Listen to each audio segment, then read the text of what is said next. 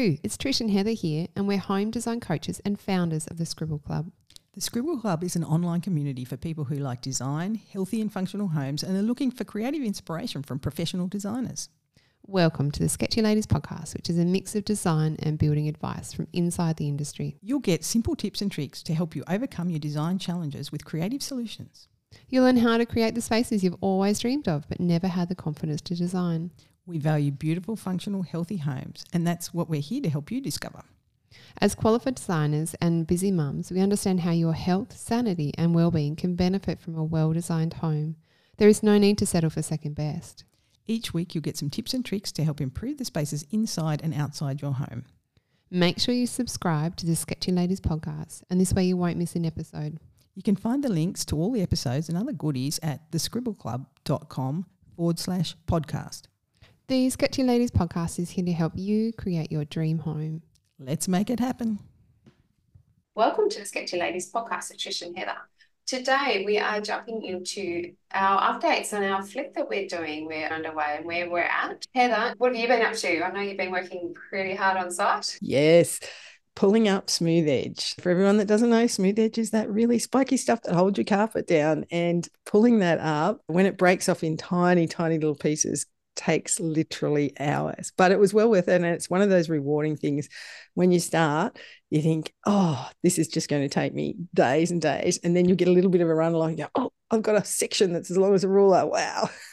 but the other additional thing we had, we had two layers of smooth edge in most of the rooms, which meant that carpet had been relaid multiple times by good quality carpet layers, which meant it was very, very difficult to pull up. And we also had staples and nails and tacks as well, all holding everything in. But once we've pulled all that off and swept the floor, it looks magnificent and it's ready to be sanded for the next stage. That'll be probably a little bit further down the track, well after Christmas, probably into early February. I think we're a little bit reliant on other trades here. People take holidays over Christmas, and the floor sand is very busy through January. So hopefully, he'll be able to slot us in either late January, early February to get all those floors polished. But they can't have any imperfections in them, can't have any nails or tacks. And so that was all done. Trish, you pulled out a bit of floor yourself, didn't you, in the bathroom? The carpet, you sort of think it's going to be harder than what it actually is. it's still a bit of physical work. You're um, sweating, pulling that up. There's all the staples, and that's what I spent about three hours just on my knees, just at the front door. It was a high traffic area, and they decided they needed more staples in for some reason. So I reckon there's probably about 1,500 staples in a very small area. It was an amazing amount. It's hard work, and, and that smooth edge, it's, it's really dry timber. It splints and, and splinters really quickly and easy, so you can't sort of get yourself good leverage on a whole piece. Yes, good work. Well done. I had my mother and father helping me, and my father was showing me because my grandfather actually used to be a carpet layer after the war, and he was a quality carpet layer, and there was a certain style and methodology that he did, but with the tacks they use in the smooth edge, about halfway down, they're actually almost like a screw.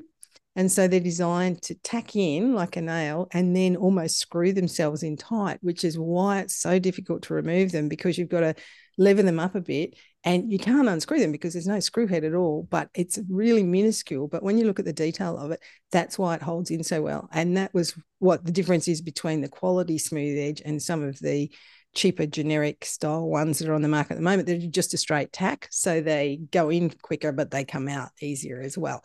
That's what made it so, so difficult pulling all this smooth edge out and why it took so long because rather than being able to get a big straight long run of a meter or so, you're just pulling out about the width of your hand every time before it yeah. breaks and shatters and it, it, makes a lot of noise too because you've got crowbars in underneath it and wrenching it and all of it it's squeaking and crashing and making very loud echoey sounds uh, but once it's gone thankfully the holes are very tiny because it's a tapered tack as well. It means that you can restore your floorboards very easily. Often, if we pull up carpet, we'll see damage in floorboards and holes and remnants of other things. We do have a few small stained areas, but hopefully they'll polish up. Uh, it's not really badly stained, it's more just a slight discoloration.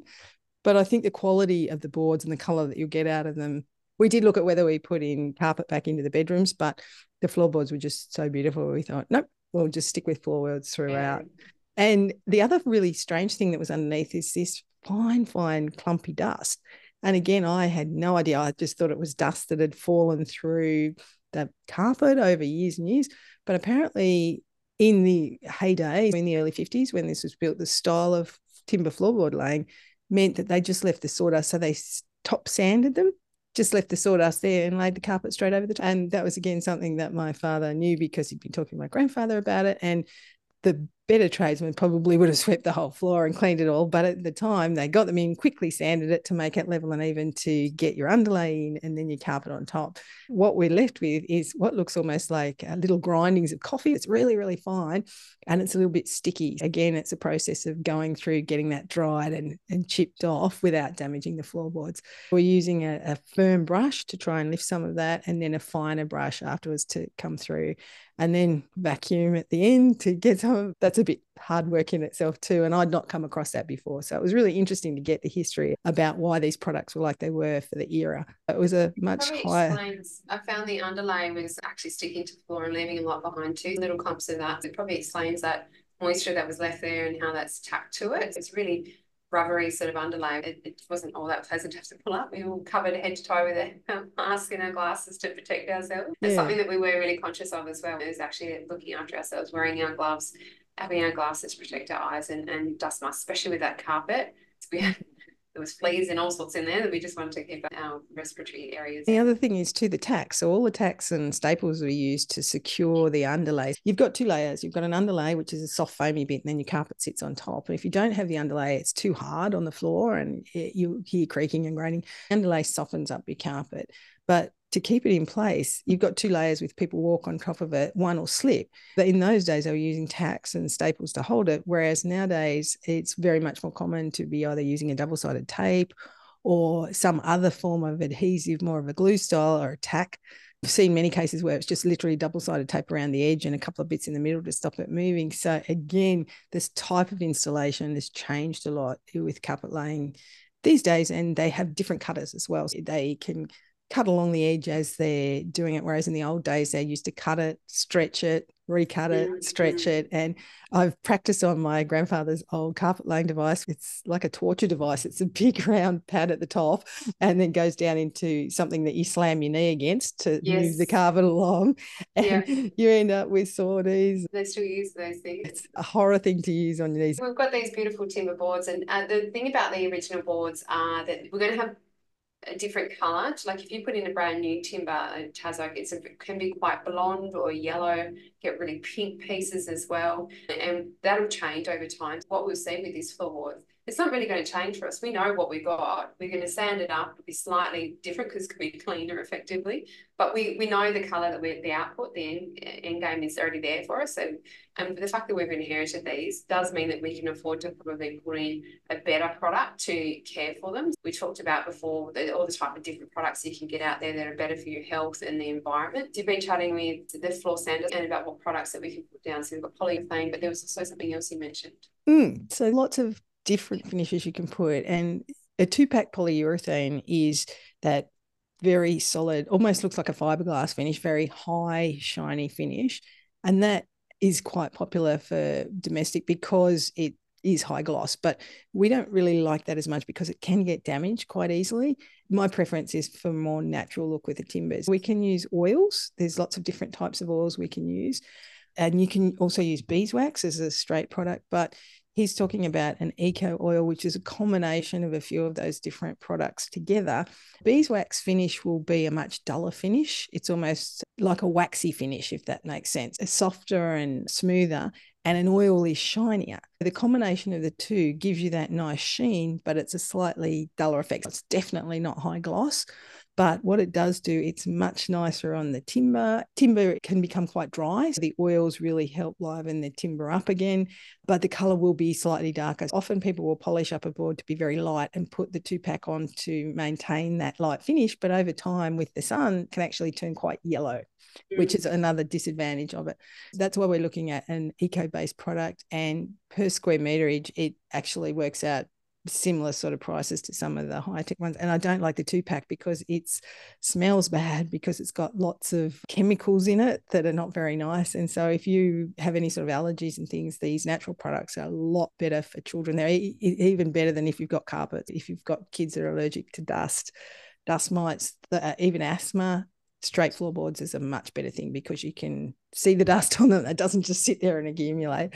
It can be cleaned off. They're the sorts of finishes that we're potentially looking at. But we'll get samples too so that we can be sure that we're happy with those in the environment. We've actually used that product that you mentioned for the timber on our previous phone, and we did love it because it actually gave us probably less hard feel to the timber too. So it almost felt like we got to see and feel the timber more naturally in its natural state than what it was under a hard. It's going to be a great product. We did really like it. We've also gone into the bathroom. We've really stripped that out. We had two people on, but four of us trying to get this bath out of there. it's a very heavy steel bath.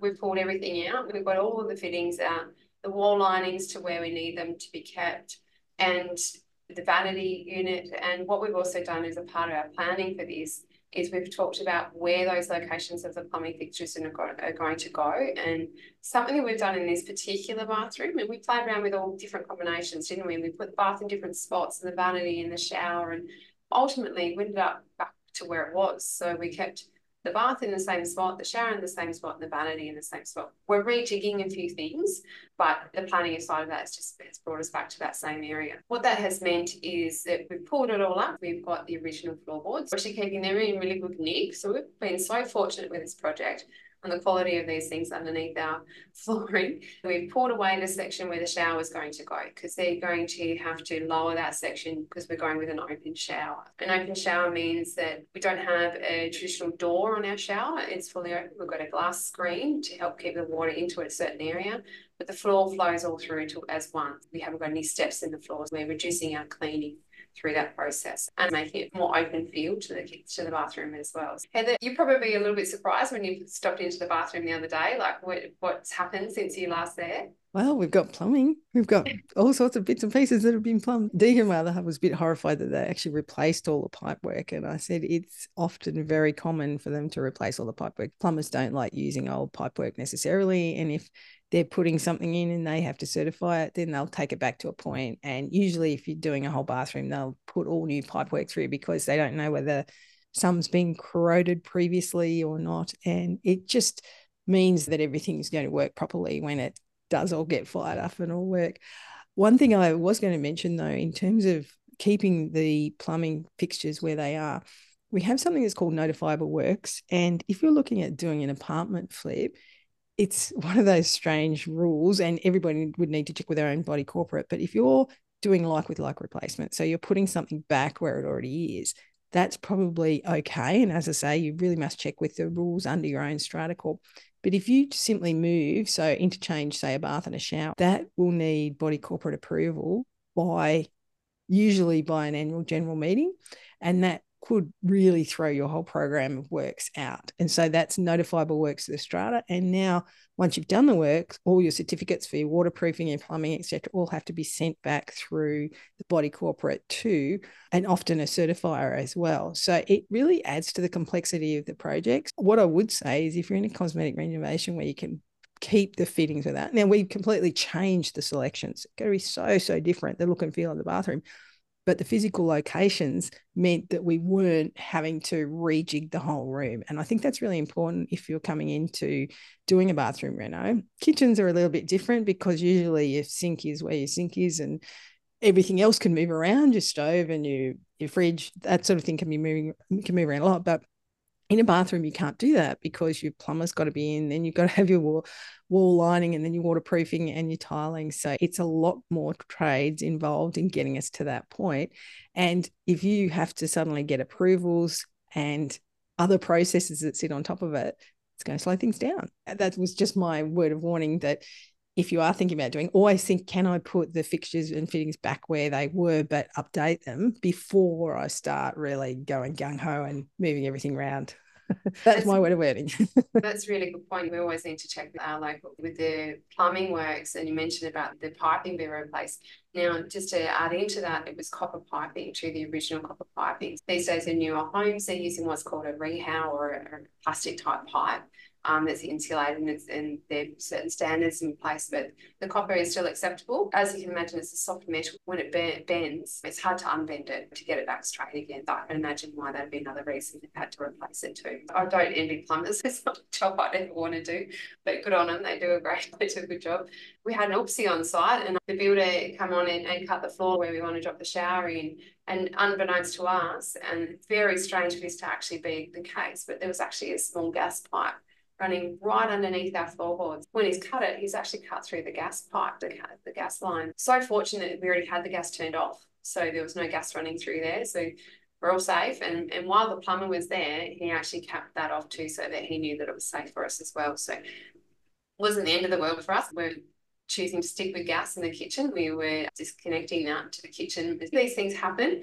We're just very fortunate that nothing happened, no one was hurt or anything. Too. I was just thankful it wasn't either of us or our partners that did it because oh. there could have been divorce on the cards if it cut through a primary gas line. Would not have been happy. But it was just so, so lucky too that our gas is running from outside to the bathroom. That wasn't the part that was affected it was actually the extension on from that. I'm glad the plumber was able to fix that with a very easy cap. A cap just really seals off a service in the place so that if you ever did want to come back and connect it up again you could do that if somebody decided that they did desperately want gas in the kitchen. But the other thing that we were looking at is gas is trying to be phased out primarily in houses around australia at the moment. So gas is going up uh, using electricity in the kitchen and induction cooktop. It's going to be a lot more modern outcome and with the way that we're going with emissions controls and energy efficiency it was more sensible for us to move in that direction rather than to try and stick with the gas plus i find gas regulators really scary we had the bathroom fully stripped back we can see the floors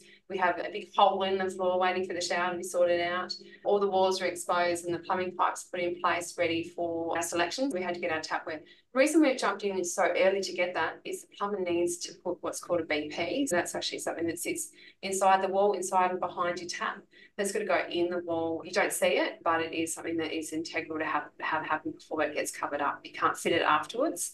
That's why we had to action on that one really quickly and get that in place so that What's coming up is we've got the builder coming on site this week Yay. to meet us the floor ready for the shower floor. It's going to screed that so that it's making a fall, so that making sure that the water all falls to what's called our floor waste. We're using a central waste. We've, we've opted away from the grading trench or a trench drain, which is your long rectangle one, which might run the length of a room, mainly because they're actually awful to clean. We want to have something that's going to be really easy cleaned space and look really neat and tidy as well. And sometimes I feel those things can actually make a place a little bit more complex.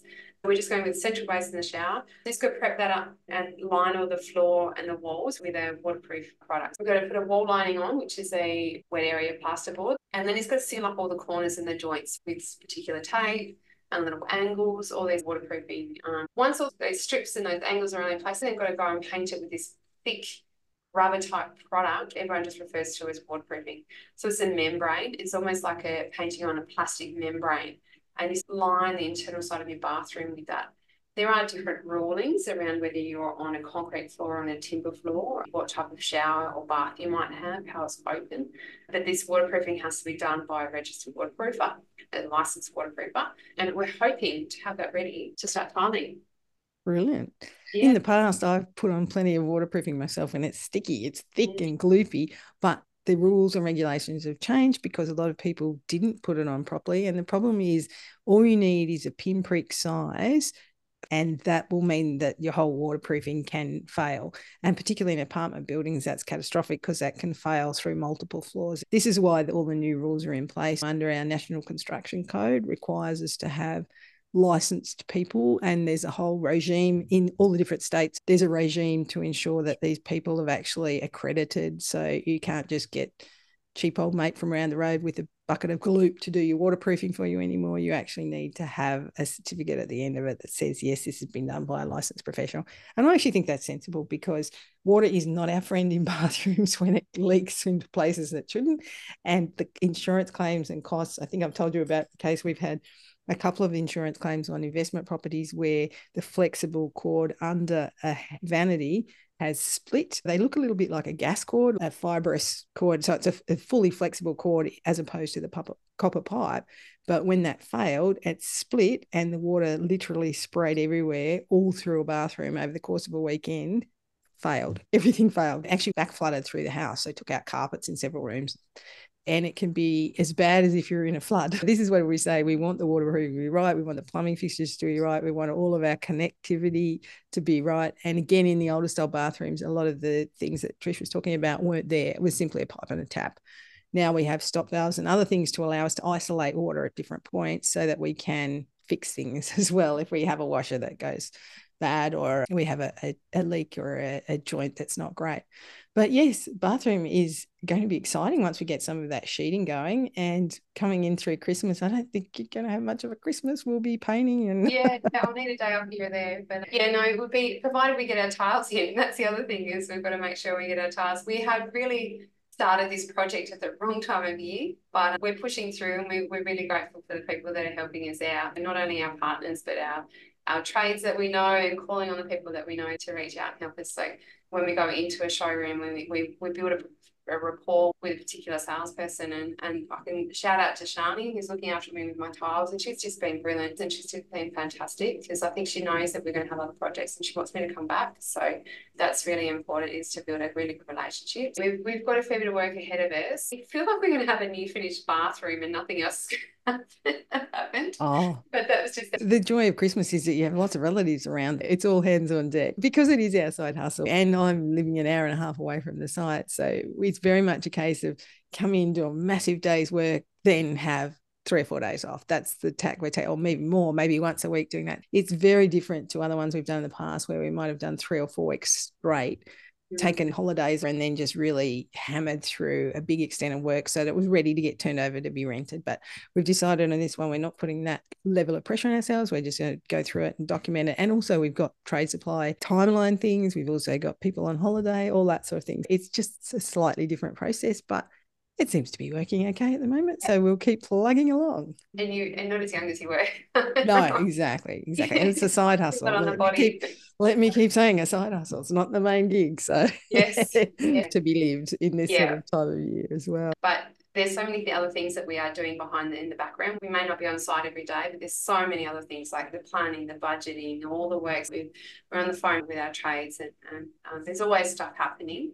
Heather, you're running the budgeting side of things, and you are on the phone to me saying, "Just watch that budget. We're just going to pull it back." It's about our knowing our limitations. We need to consider is what those funds are going to cover and what do we take on ourselves and what tiling or grouting, what painting, sanding or lifting carpet. But if we can't physically do that or we live too far away, there may be the opportunity then you've got to consider that in the budget who we're paying to do that. We could have elected to pay people to do all of these nasty, boring, dirty, dusty jobs.